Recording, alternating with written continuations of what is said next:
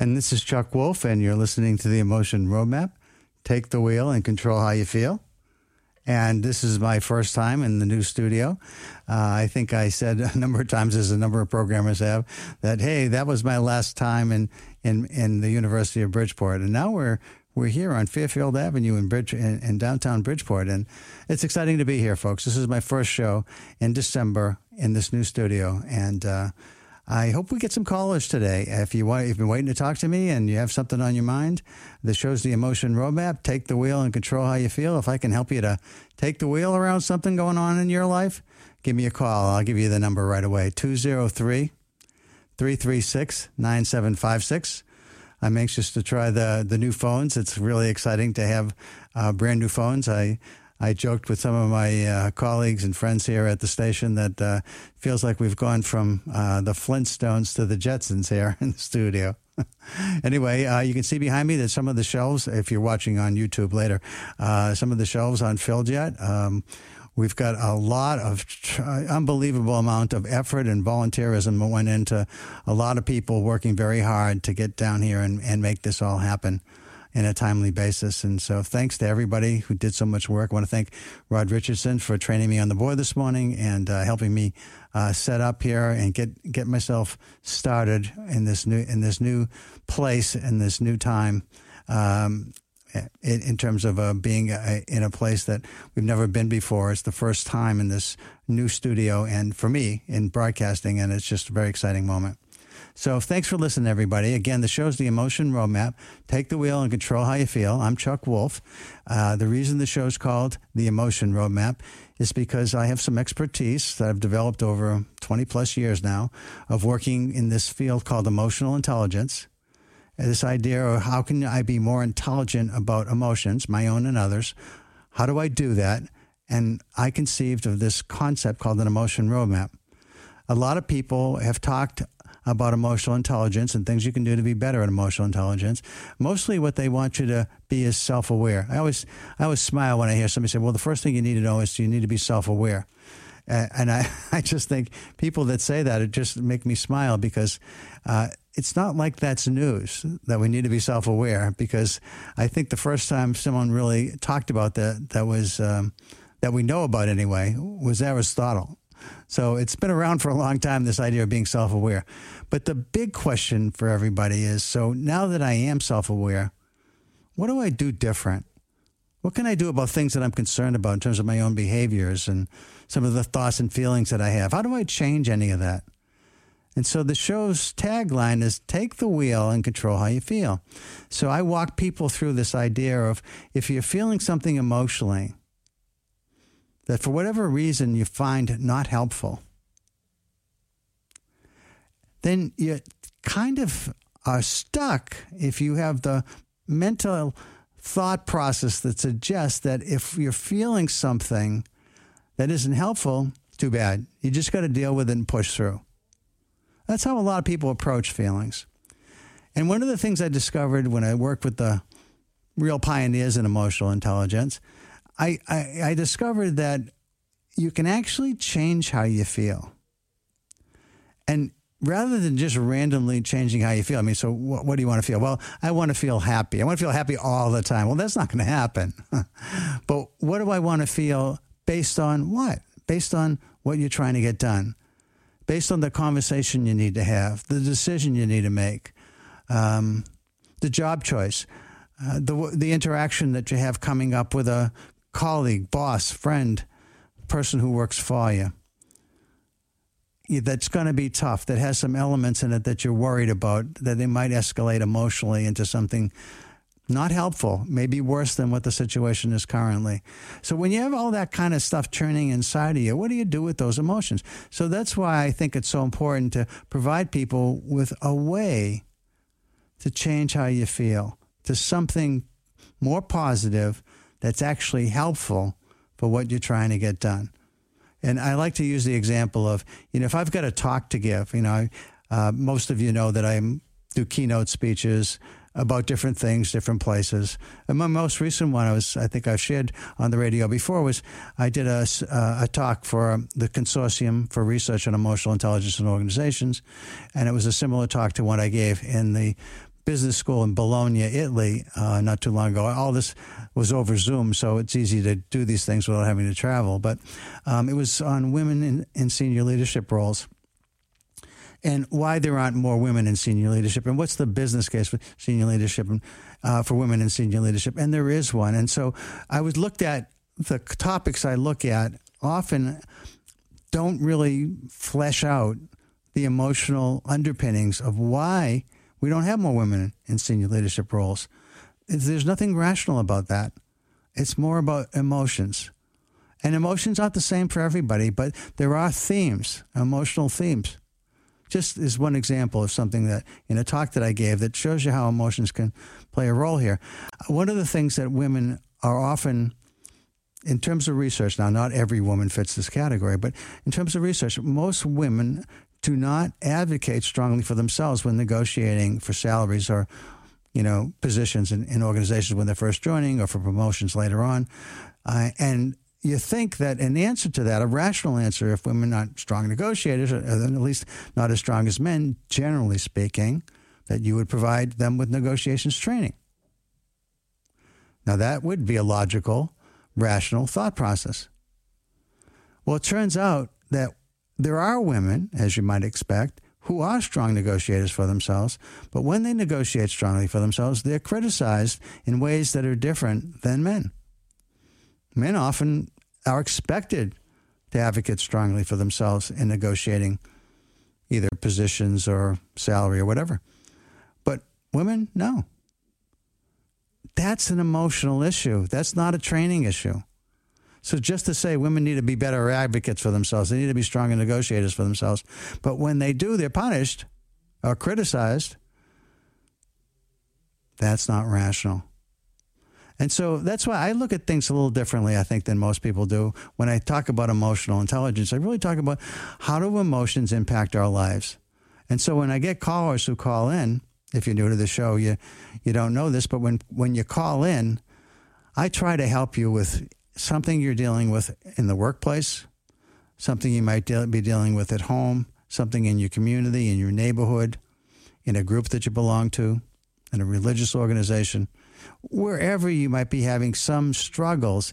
Almost always, when smart people are stuck, and I think everybody who listens to my show has has to be a smart person. and and for those of you that are regular listeners, thank you so much for tuning in. This is the beginning of my 13th year. You know, when I came here for 1999 in December, I thought, well, you know, maybe I'll be here a year or two. Maybe then I thought maybe five years. And then I thought maybe 10 years. This is my 13th year here. And I'm glad I got to see and be a part of this transition to this new studio. It's been it's been wonderful to to see how hard everybody worked to pull it together. So kudos to the general manager, Steve DiCostanzo, and all the people that did so much work to make this happen. Kind of a shout out to Val Richardson too, who was sort of uh, in in a couple of different ways. Program director, had some role in helping with the volunteers, scheduling people to to get the work done. You know, lots of people chipped in, did an amazing amount of things to, to make this all happen. So thanks everybody for making this available for listeners and for all of you. I was listening to Kyle Frano's show on the way in this morning, and I guess I'm not alone in saying this. It seems like the quality of voice coming out of this studio is better than what we experienced in the other studio in the past.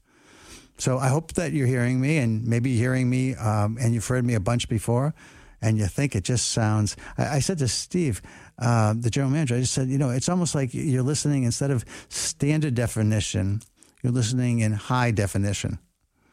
It's really intriguing uh, what it sounds like, at least to me on the way in listening to Kyle's show. So, uh, anyway, the show's called The Emotion Roadmap Take the Wheel and Control How You Feel. And one of the reasons I started the show those 13 years ago was because I've learned some things about how to apply the knowledge coming from the science of emotional intelligence to people's lives in a very practical way. And I wanted to share that knowledge. Not everybody can pay uh, for someone like me to come in as a speaker or to, as a consultant or as a coach. So I wanted you to be able to learn how to do this if you just were willing to spend time with me twice a month when I'm on the air, 12 to 1 p.m. on Wednesdays, the first and second Wednesdays of the month. 12 to 1 p.m. on Wednesdays, the first and second Wednesdays of the month. So that's when my show, The Emotion Roadmap, Take the Wheel and Control How You Feel, is on the air. And we're WPKN, 89.5 FM. And uh, one of the things that greeted me as I walked in the doors, we have this big um, drawing up on a wall, and with the statement from um, from the article that was written this, that talked about us being the best radio station in the world. It was in, that was recently uh, an article written uh, in New York that we're all very excited about seeing. it was really nice of the person who wrote that article. And, and we feel like we work really hard to make it the best possible version of a radio station that you can hear anywhere. Free form, open to the programmer's desires, what they want to put on the air. And for me, in my talk show, and when I come in and talk to you about, I decide that every week, every programmer does for their shows. It's an exciting place to be. It's really different than listening to a lot of other programming that just repeats itself all, all day long with certain algorithms or certain news feeds that just keep saying much of the same thing that you might hear once in the, in the beginning of the day. You'll hear it all day long on, on a lot of other stations. Our station is so unique in what we do. And it's a privilege to be here. So, again, one of the things that really works is if I get a caller who one of you out there listening right now may feel like you got something going on in your life where you're stuck. And as I started to say, smart people when I, when they're stuck, in my experience, almost always have something emotional going on. Now, the emotion may be inside yourself. It may be something that inside you is somehow worried about escalating a situation or some you're torn about making a choice that maybe there's nobody else involved or, or other people are involved, but in any case, you can't decide because there's there's reasons, good reasons, pulling you in one direction, but there are also good reasons pulling you in another direction, and there's downsides to the first choice and there's downsides to the second choice, and somehow you keep weighing these things, but you can't decide or you have a conflict with someone over a decision that needs to be made and you're trying to get something done and you don't agree on what the best choice is. And that can be as simple as where are we going on vacation? It could also be something as complicated as um, is this the right time to retire? Should I take this new job? What will happen if we move? Will we be able to make new friends? What about the people we're close to here? I mean, eh, there's so many things that go into lots of the decisions we make every day, and we make them, and we move forward with our lives. But every once in a while, we get stuck. And if you're stuck, one of the things that I'll do if you call me is I'll walk you through this emotion roadmap, which is starts with so tell me a little bit about your situation, what's going on. Tell me who's key that's involved. Like, are you deciding by yourself? Is it an internal conflict or is it something to do with someone else? Is it at work? Is it at home? where is it? Who else is key to what you're trying to, to get done? And then I ask, how is each person that's key feeling and how are you feeling? It's the idea of a roadmap around emotions. How are you feeling? What's your starting point? What's your starting point and how how do you get to the place where you want to be instead of where you are? If what you're feeling isn't helpful, I help you think through what might be a better feeling for the situations you want. You see, the reason I do this is because certain feelings are better for particular tasks than other feelings. I wish there was a dictionary of, okay, so I've got to deal with a conflict with a colleague, and here's what I want to feel. And there's a, there's a dictionary that, that gives you this information. You just look up conflict, look up colleague, and see what feelings pop up, and you choose the one that seems most relevant. Maybe someday there will be that, but there isn't today. Um, there are some obvious things about what feelings are useful in certain certain situations better than other feelings. And at different times, I've talked about that on the show. But what I try to help everybody who calls in to do is to really think through in your situation what would be the best feeling to have to help you make a decision or to help you to move forward? And what would be the best feeling you believe would be useful or beneficial or most helpful to the people who are key to what you're trying to get done? And once we decide on what you'd like the other people to feel and what you'd like to feel yourself that's different than how you you and they are feeling now? Once we decide that, I help walk you through how do you get there. And the example that's an easy one to understand, I think, is as a speaker, if I'm in front of an audience and I'm feeling anxious, a little bit of anxiety is a good thing. But if I'm feeling too anxious and I want to feel confident, how do I do that? How do I get from anxious to confident? And I help you to figure out how to get from where you are in terms of feelings to where you need to be, want to be, ideally will be. And once I do that with you for yourself and for the key people, and who, if there are any key people that are involved, it actually sometimes feels like magic because all of a sudden now you have an emotional plan. And before I started talking and thinking like this, I don't think anybody was talking about emotional planning. But there's so many things weddings, large scale changes in organizations, a move uh, from one job to another, a move from one town to another, um, you know, uh, getting married, getting divorced, y- y- enormous changes in our lives in all kinds of ways. Children going off to college, children going to kindergarten for the first time. Changes everywhere. And being able to adapt is the critical competency for the near future, right? And and beyond. So many things are changing in our world so often, so quickly. It's really hard to keep up. Really hard to keep up. And so, how do you learn how to cope more effectively, adapt more effectively, understand how to use this emotion roadmap with whatever situation is going on in your life? That's what I do on my show. That's what I'd like to help people with. And when I have somebody who calls in, the beauty is I'm usually really good at helping you figure this stuff out by walking you through the steps in the roadmap. And so not only do you benefit and feel hopeful at the end of our call, because by the way, I don't solve necessarily the problem you're facing, but what I help you with is emotional planning to address the situation. And when you have an emotional plan where you had no idea what to do next, but now you have an emotional plan, it makes you feel hopeful. And that's critical in moving forward. But like any plan, an emotional plan based on sound reasoning will probably get you close to where you need to go, but you may have to modify it, right? Like any plan that you have. Plans aren't perfect, but without plans, you have random chances of getting any kind of success in your life. But with plans, you have much better success. And most people recognize that but hardly anybody has ever done any emotional planning before. And so I can help everybody learn how to do that by having callers. So let me see if I can get a caller. Anybody out there want to call with something that they got going on? Then I've got other topics to talk about in case I don't have anybody call in about that. But the number to call 203 336 9756. 203 336 9756. So if you're somebody who has something going on in their life where they're stuck, typical things might be, um, you know, you get vacation coming up. You're going to be with relatives that maybe you haven't seen in a while. Oh, we got somebody calling. Great.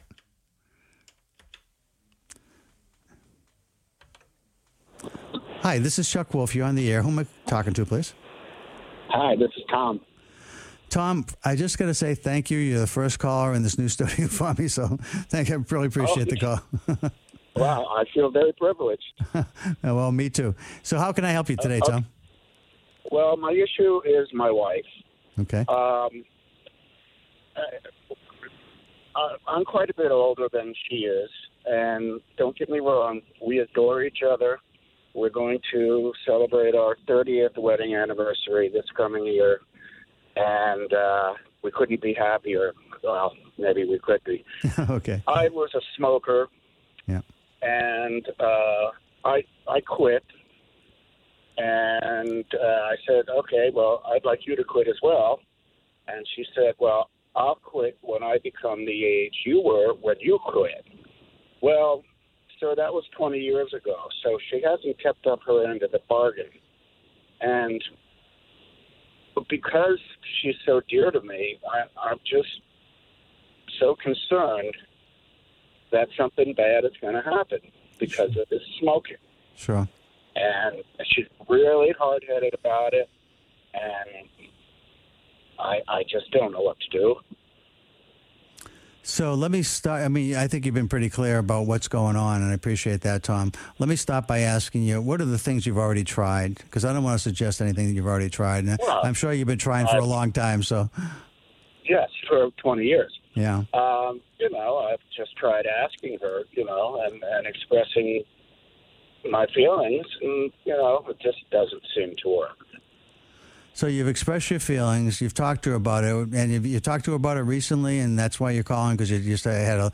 I imagine it gets a little heated when you bring it up because if she's not willing, that it gets uncomfortable when you're talking when you bring it up.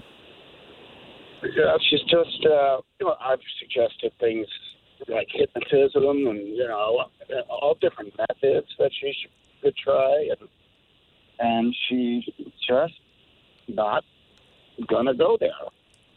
And so, I mean, uh, I'm at a loss.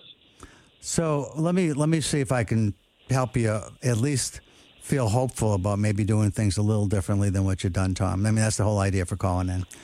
So the, the concept that I talked about a moment ago is this idea of an emotion roadmap, and it it starts with how are you feeling and how is she feeling. So somehow, I mean, I, I used to smoke myself years ago, and it was really hard to stop, and I stopped many years ago, but I stopped a number of times before I really stopped because it was really hard and it's really hard to stop not just smoking. I don't know if you've got any other habits that you'd like to see stopped but there i, I mean sometimes when i'm when i'm teaching about this concept about stopping um, behaviors that aren't really rational there's nothing there's nothing that anybody could say that would make any sense that says hey smoking is a good thing. Nobody believes that anymore except at some level for your wife and those who continue to smoke there's a feeling that comes of comfort. I mean, you must remember what it, what it felt like when you'd have a cigarette at, at certain points in the day that just felt this is great. It makes me feel okay. It takes off the the edge. It makes me feel all those things are happening, right? So something about smoking and the nicotine itself, which is physically addicting, but there's the mental addiction to it as well. So all that's in play, right? Right. That makes sense? Okay. So the question I always, I always look at it because, by the way, this, you know, smoking is one terrible habit that people have, but so is overeating, so is over uh, overworking, even um, over you know over drinking, taking drugs. I mean, there's a number of things that um, are really irrational that make no sense when anybody's thinking about them. But yet, people have a hard time stopping themselves from those behaviors. How come? So the way I looked at this, and, and maybe this will be helpful, Tom, is that it comes from someplace. It's kind of like peeling an onion. If you think about it, you see the behavior, you see the person reach for a cigarette. They can't be saying to themselves, man, this is so great that I'm smoking this cigarette. And yet there's another part of them that says, I can't wait to start to inhale that nicotine. And another part of them that's arguing the same messages you're giving your wife, which is, this is insane. I got to stop this. It's going to kill me at some point. And and I know that, but still, I can't seem to stop. So, what is the self talk? This is where this is where it gets helpful to think about it this way. What's being said in a person's mind just before she lights that cigarette? What is she saying to herself? And why are the words that that she's saying to herself? Why are those words important to her to say? And that's because of whatever it is she's feeling. So, if there's something that's driving the thoughts that lead to her lighting another cigarette what are they? What are the feelings that are in play? And I don't know if you know what feelings those are, but maybe you can remember back. I think there was a couple of feelings that were dominating me when I smoked anyway. One was it made me feel at the time sort of cool. I mean, but that doesn't exist anymore for people. It's not cool anymore to smoke, but at one time it was. But that's sort of how it started for me. But then it was also, hey, I feel less anxious somehow this lowers my anxiety level. And people take all kinds of drugs to lower anxiety. So anxiety is a huge problem out there.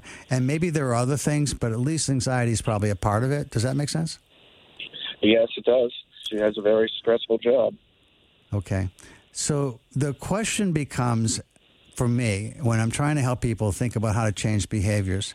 If you feel, in fact, I just use this example. If I'm feeling anxious, and I don't want to feel anxious. What can I do to feel less anxious or even confident? Now she's just she's just smoking, and it's make, not making her feel confident, just making her feel a little, little less anxious because of the physical actual attributes of smoking, not just the mental addiction. So there's some things that happen for her that come from cigarette smoking. So one of the conversations you might have that's a little different than the ones you've had in the past is, so chances are, I know and say share what you know about what you know your your reason for smoking in the past, and that you want to bring this up with her, not to tell her to stop smoking, but just to see is there some way maybe if it's coming from anxiety from stress and that and it, and that's a piece of it is there some way to have less stress in your life and to be less anxious? So i'm not asking you to stop but maybe you won't smoke as much because you won't feel that need to reach for that. And while you still might reach on occasion it, it, can you see how that might be a different kind of conversation than just saying hey you got to stop. You made this deal with me 20 years ago. You got to stop. Yep, I can see how that's different. And and the reason I'm saying it that way is because how do you want her to feel? You want her to feel supported and loved and cared about and even adored, which I love that word by the way. I think adored is is a higher level than love. I think adored is special. and uh, I, I really do. I so I'm, I'm, I love that you said that. But you know, so my No, she's a special person. yeah, and so she must know you feel that way. And and if you approach this in the sense that, hey, I just want you to, I just want to be together with you as long as we possibly can. You already know that, but I just need to say that because I want to talk to you about smoking, but not to tell you to stop, but to try and understand what drives it. And uh, the way I think about changing behaviors in ways that are sustainable is you got to get at the root cause, and the root cause I think is a lot, lots of times anxiety, stress, things like that that drive it. Now, sometimes it just Right. feels great to have a cigarette. It's not because you're anxious; it just feels great. I remember remember the feelings. But can you replace it with something else? Is there some other way when you're feeling anxious that we talk, that we exercise, that we go for a walk, that we watch a movie, that we watch something funny on TV, or we read a book together, or, or something that we can try to do that lowers the stress level? And, and, and, and ask her, is there anything, and these are just some thoughts I'm having randomly, but whatever you want to do, if there's anything you can think of that will help you to feel less stress and how I can help, let's do that. Terrific. Well, I thank you so much for that. Well, I, I, hope that'll it, help. I hope it works. Thanks a lot for the call, Tom. I really appreciate it. Nice, nice talking to you. Bye bye. Bye bye. Well, uh, thanks thanks for the call, Tom. It's really nice to have uh, that first phone call, and I hope other people out there that are listening get the idea of trying to see how by being thoughtful about the emotions that are in play that are causing some issues in your life that are challenging, that kind of walking through these steps. You know, what are you feeling? What would be ideal to feel? How do you get from what you're feeling to what would be ideal? And what are you able and willing to do? We sort of kind of got through all that in that phone call with Tom. And I hope it works. It, it's got a chance to work, right? Because it's different than just saying, you got to stop. This is stupid, right? Well, anyway, it is stupid, and you can say those things, and and it doesn't help. That's the key. It doesn't help. So saying those things just make people angry, upset with themselves, upset with you. Where this is, I love you, I care about you, I want to be with you as long as we can. Is there something going on that we might lower the level of stress and anxiety in your life? Here we go. I'll get somebody else. Hi, you're on the air. This is Chuck Wolf. Who am I talking to, please? Uh, my name's Dee. Hi, Dee. Thanks How for calling. How are you today? I'm good. Thanks a lot for calling. Sure. Uh, so I'm in the car, and I apologize if I lose you, but I should be good. I have a question for you. I have an adult son, young adult, who um, has been experiencing some addiction problems with alcohol. Uh, he did his first recovery, and he is just not willing to accept that he has a problem. So I'm feeling very frustrated Sure. with him, as I'm sure some a lot of our other family members are. Um, and instead of you know having conversations with him all the time about how he's doing and whether he's drinking or is he going to his sessions, I'm trying to find a way to become more at peace with it and remove myself from the mother portion of it, but I'm I'm having a really hard time with that. Sure, I, and I, it's obvious why you're having a hard time. I think anybody listening can can identify with how hard it is not to just want to, you know, just shake them and, and say, "What are you doing to yourself? You're going to ruin your life." I mean, that's that's that's how I think a mother's going, and father too, for that matter. Uh, you know, th- when you see something that can cause all kinds of problems you know, physical problems and also, you know, accidents that can happen as a result of this kind of behavior. So, so lot, lots of negatives. Now, the question is, you know, because this is a common problem, you know, it's not unusual that you have a son that's that's actually experiencing this. So, one thing I would ask you is, um, is, is anything that seems to trigger it when he goes off to drink? Is it is it social? Is he a, an individual drinker? Does he drink alone? Does he drink with others? Is it what, what seems to prompt it? My thoughts on it, um, he's always been, ever since he was very young, um, very resistant to talking about feelings, being able to identify them. Um, you know, being able to, you know, you talked earlier about being self-aware. So he is just not one of those. He's just not wired that way. Um, it's all, you know, as he would say, kooky stuff. you know, yeah. therapy. What, what's the point of talking to someone? I don't want to talk to someone. I can deal with it myself. Um, I don't have to share my stuff with anybody. So very resistant to that, and and always has been. Uh, and it's you know it's hard to be someone that is self-aware, and you try and lead by example. You know, you're open about your feelings. You talk about it when you're raising them, and then you have this, you know, now adult, right, who's not a child anymore, who just isn't willing to embrace it. He's not willing to embrace the help that he's been given. He's not willing to embrace the the second chance that he's received by even going to recovery. Uh, and it, it, it's, I think the biggest feeling is just this huge, overwhelming sense of frustration. So let me ask you, Dia, you raising him by yourself, or is there a, a man involved as well, or another woman, or anybody else involved? I was their primary parent. Uh, I two children. Uh, their primary parent, a single mom for a very long time. Their father was in the picture, uh, but you know, Dad just wants to be a friend. Uh, no boundaries, no discipline. Um, just you know, wants to be a buddy. So in terms of parenting, yeah. it's it's been you was more one sided. Does the father drink? Oh yes. So you're dealing with, I mean, the reason I'm asking those questions is because a lot of boys want to identify with their fathers, and if their father's somewhat of the pro, of, of a problem himself, it's kind of hard for the boy to want to be different than dad. Yep. No, understand. Uh, that's also an issue because you know when they were older, they wanted to live with him, which is understandable. Yeah. They were teenage boys. Um, they had the right to, and it was really after he moved in with him that the drinking started. It was never an issue when he was living with me. So after high school, he moved in with his dad, and it's gotten progressively worse over the past few years. Is the dad, and are you friendly with the dad at all? Or do you talk? Mm, no. Okay. So you can't no. you can't plan together with the dad to, to address what's going on with your son. That wouldn't be an option. No, uh, because of his own alcohol issues, which is why we're not married anymore. Yeah. Um, it's very, uh, he's always the victim. There's always someone else to blame for whatever it is that is going poorly or wrong. My son is very similar in that, you know, it's not my fault. It's someone else's fault that work isn't going well or someone else's fault that, you know, he got a ticket. so, yeah as opposed to accepting it and owning it.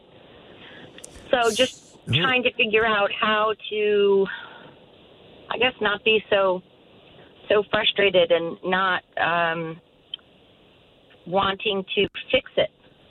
Right. Or try and fix it. Right. So as a mom, that's really hard to let go of. I mean, I, I get that. Um, it's also probably hard for him not to identify with his father. Is he still living with his father, or is he on his own now? No, he's still living with him. So it's even more complicated than to try and change it because he's seeing that behavior repeated in the house. So what happens when you talk to him about it? Does he just kind of like blow you off, or do you, do you see him regularly? How, do, how often do you see your son?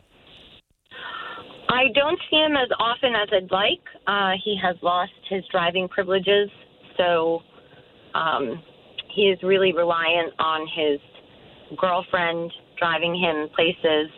I I'm willing to pick him up. He doesn't live too far from me, but I think he doesn't want to be around me as much because I think he's afraid that the conversation is going to turn to ways to help himself or get better, and he just wants to avoid it. Okay, so um, what have you what have you tried so far to do with him? Just so I know not to what not to recommend if you've already tried some things. What have you tried so far, Dee, with him?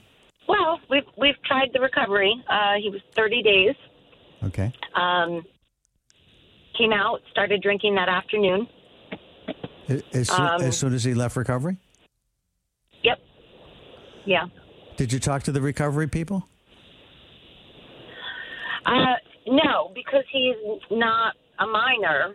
So you Um, you can't. Okay. I, I'm really just, you know, I'm kind of far removed. I have a, I have a really hard time with a lot of the recovery centers that are out there because I don't think that they are doing really what they should be for more of the young adults that um, I think need more help, need more guidance than perhaps an older adult.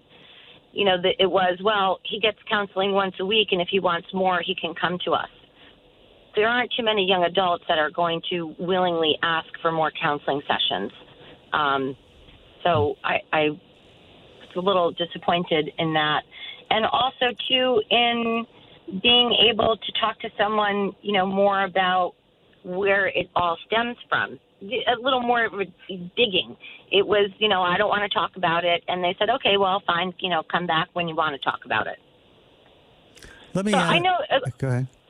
Go ahead. well, I, I know a big portion of becoming sober or getting over any addiction is really on the, the individual's shoulders, right? They have to want it bad enough.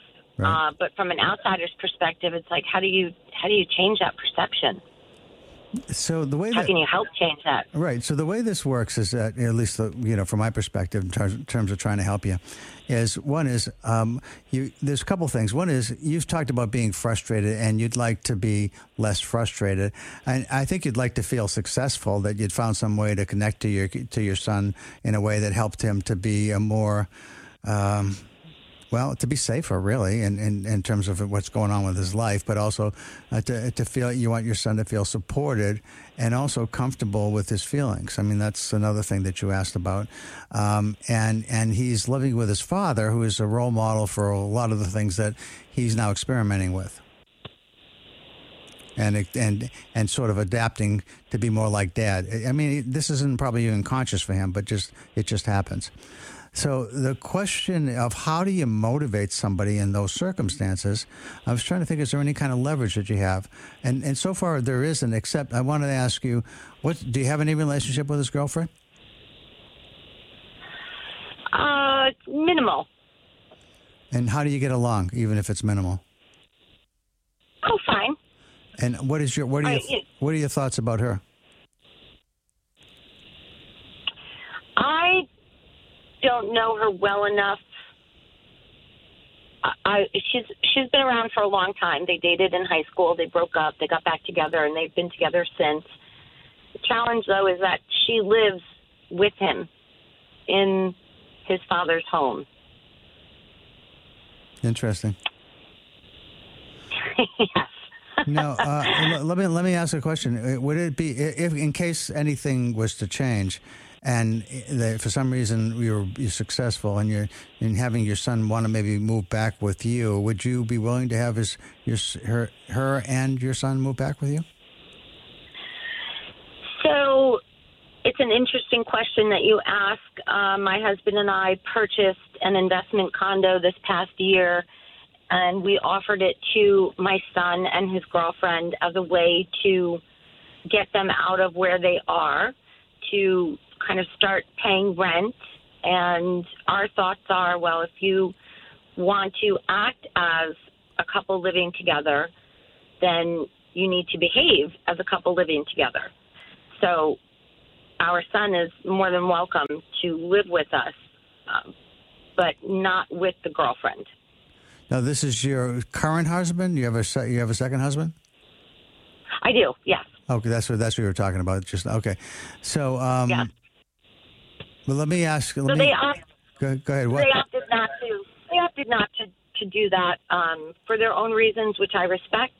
Um, but it's you know, for me, I, I we wouldn't mind if you know she a girlfriend came over and spent a couple nights or was had a vacation. But if they are going to be together, they should be living together, sharing their expenses, um, being responsible.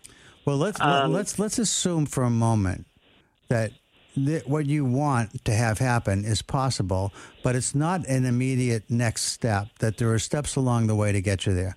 Is that worth talking about? Sure. So right now you have no leverage with your son. It sounds like to me. He's with his dad. I would agree with that. Yeah, and and when I suggested maybe having the girlfriend live with the, the father's willing to let the girlfriend live with the son, so that's a big win for your son. And, and I mean, not not not not realistically, but it feels that way to him right now. And, Sure. And you're saying I'm not willing to have her live with my son here. I think you want to rethink that, and let me tell you why. Because I, I know you, I'm sure you have reasons, and they're probably good reasons. But let me just suggest that, with the idea being that at some point they're ready to step off and go into that condo, and do and do what you said, that there's a transition that has to happen. He has to get away from the embrace of his dad and this victimization and this drinking and and see a normal what what is hopefully a healthy relationship with a man and the woman and that's you and your husband and if you were willing because the only leverage you have is the girlfriend right? And that's why i said what is your relationship like? If you allowed that to happen and this might go against the grain for you and your husband i don't know.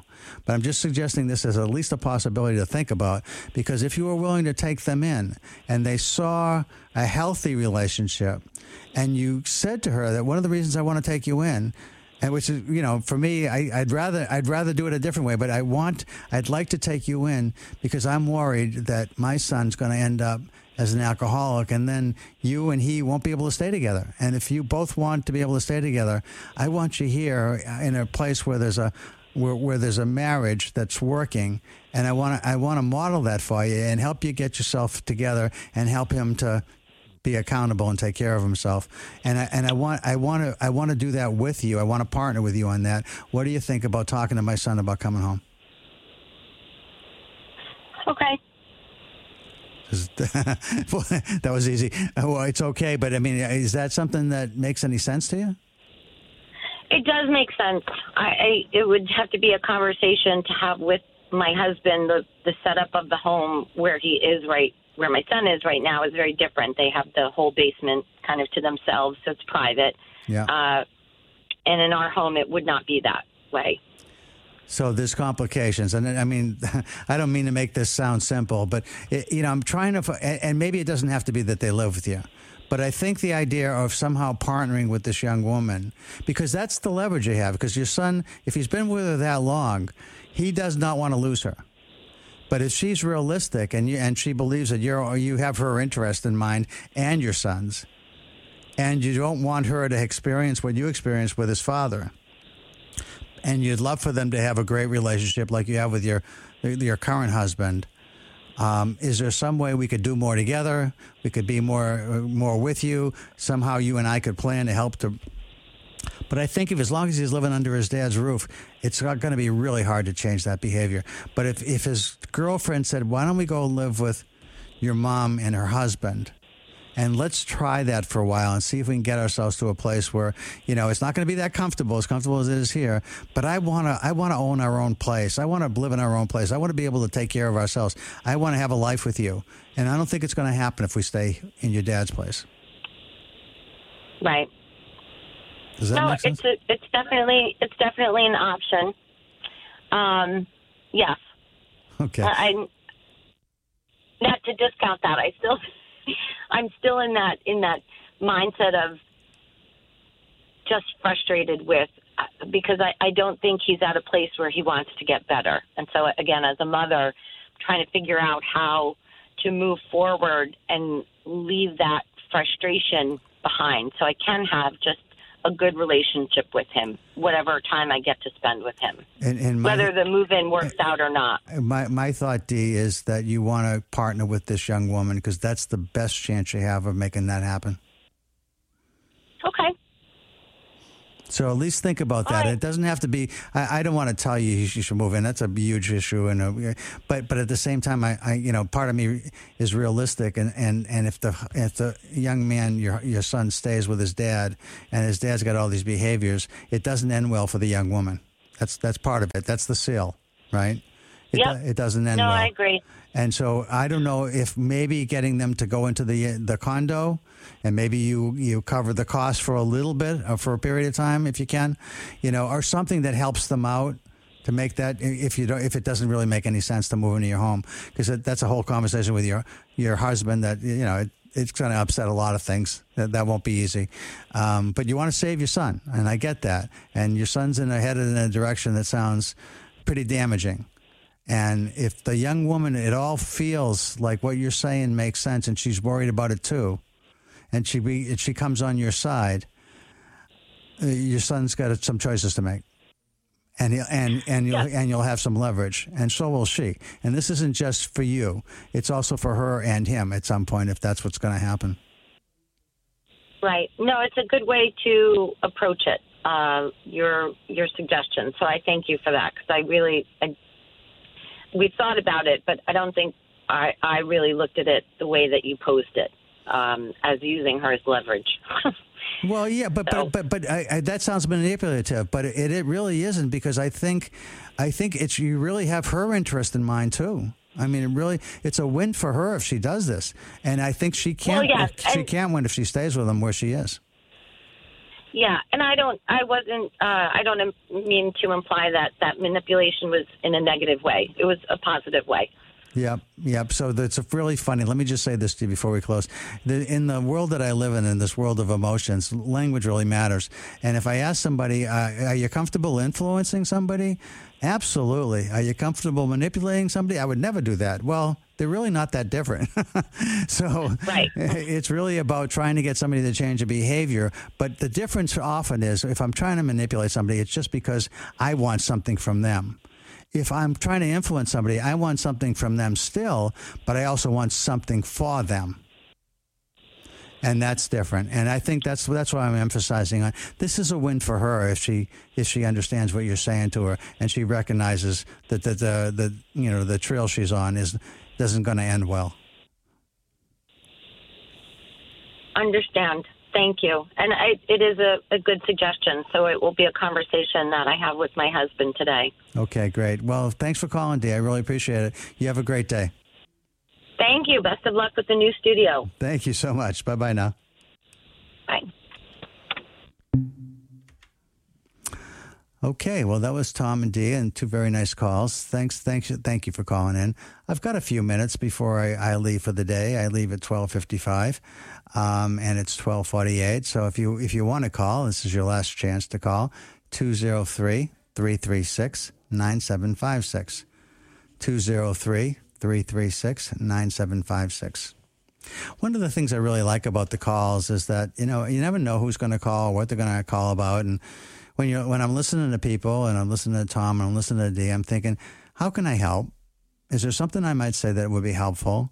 I mean, yeah, obviously, people that are stuck in situations are stuck for good reasons, right? It isn't obvious what you should do to tell somebody to stop smoking who continues to smoke, despite the fact that it makes no sense and everybody gets that, and yet they're still smoking. I have a very good friend myself right now that's smoking, and he's one of the smartest guys I know. He's a young man, a relatively young man, and um, you know, we, we've talked a little bit about it, but, you know, I don't know him well enough to try and change his behavior. Um, and I know he's got a tremendous amount of stress that he's under because uh, there's a lot of problems in his family, a lot of um, physical health issues as well as some mental health issues. And so, um, smoking probably feels great to him, you know, but it's not, not an answer. It's not really an answer. It's a deviation that's harmful. And while it might seem helpful in the moment, doesn't really help in the long run. And it's, it's problematic and might cause you know, is likely to cause actually all kinds of problems going forward. So that's challenging, right? And then the one that we just listened to with Dee and her son, boy, if he's living with his dad and his dad does all these things, chances of him changing, unless you get him out of there, are pretty slim in my mind. That's why I think it's so important to consider some kind of alternative to help get out. And the girlfriend seemed like the, the, I mean, again, she's invested in him. And if she wants to have a good life with him, which I'm guessing, of course, she would want, then she's probably realizing at some point that staying where she is is not going to be the way to get there. So it's, it's always challenging, but I love it if I can give you something to think about that's helpful, that helps move you in a direction where you, you wouldn't have got to on your own, but just talking you through about how is it people are feeling, how do you want to feel? Hi, this is Chuck. You're on the air. Who am I talking to, please? Hi, Chuck. My name is Chris. How are you? I'm good, Chris. Thanks for calling. How can I help you? Um, well, my wife of five years, who I've been living with since uh, 2012 when she bought the house that we're in, has asked me to find my own place um, so she can have time to heal. We've been seeing a couples counselor for a couple of years uh, about various issues, m- many of which I'm finding and talking to friends are quite common issues. Um, prioritizing uh, chores and other, you know, household duties, budgeting, uh, spending, things like that, uh, initiating conversations, uh, things like that. So, you know, my friends are saying, "Oh, that's not fair. You should not move out. You should, you know, plus with COVID um, and the hot real estate markets making it very difficult to find a place." Um, I'm not sure I'd want to move in with a friend at this point. Sure. So it's all complicated. So, Chris, I, am just, I know I only have like a minute, two and a half minutes or something left. So I don't know if I can help you very much now. You're welcome to call back in a week when I'm back in, but here's something to think about, okay? Thank you. Uh, one of the things that I have recommended to people in the past, and I'll just say this, and I, I don't have a lot of time to explain it, but I can say more about it if you want to call back, is there's a time in life where you ask yourself in a relationship, what's my responsibility? percentage wise, what, what, what is my responsibility for making this work and what is my wife's responsibility? And a lot of people will say something like 50 50. You know, it's it's 50% me, 50% her, makes 100. Uh, some people who think of themselves as enlightened will say it's 100% me, but it's also 100% her. And that feels mm-hmm. like I'm doing, you know, doing more. And then others will say, well, it's actually 30% for me and 70% for her, or whatever the way I want to suggest for you to think about and maybe actually do, if you're comfortable with this, is to assume 100% on your part for turning this around and making it work again, and 0% on her. And what I mean by that is that you take full responsibility for turning around. If she happens to do something that you like, that you appreciate, that she does for you, that's great. But don't expect it. And the reason I say if you say 100, you say 90 10, and then something doesn't go right, then you're going to say, well, that was her 10% that screwed it up. If you say 100 0, mm. it's never her fault. And if you start operating as if that's real and that's the way you want life to be, it's going to turn around in her mind about you are doing so many things for me in ways that you weren't before. Whatever it is, whatever she asks, whatever you can do to make it work, you take a hundred zero, and you have a chance of turning that around. All right. I hope that helps. Give me a call back after a week if you want. I got to go. Thanks, Chuck. Thank you. Take care. Bye bye now. Bye.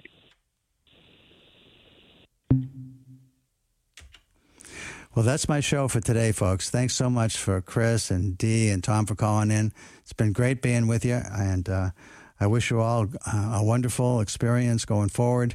And uh, and I'll talk to you next week.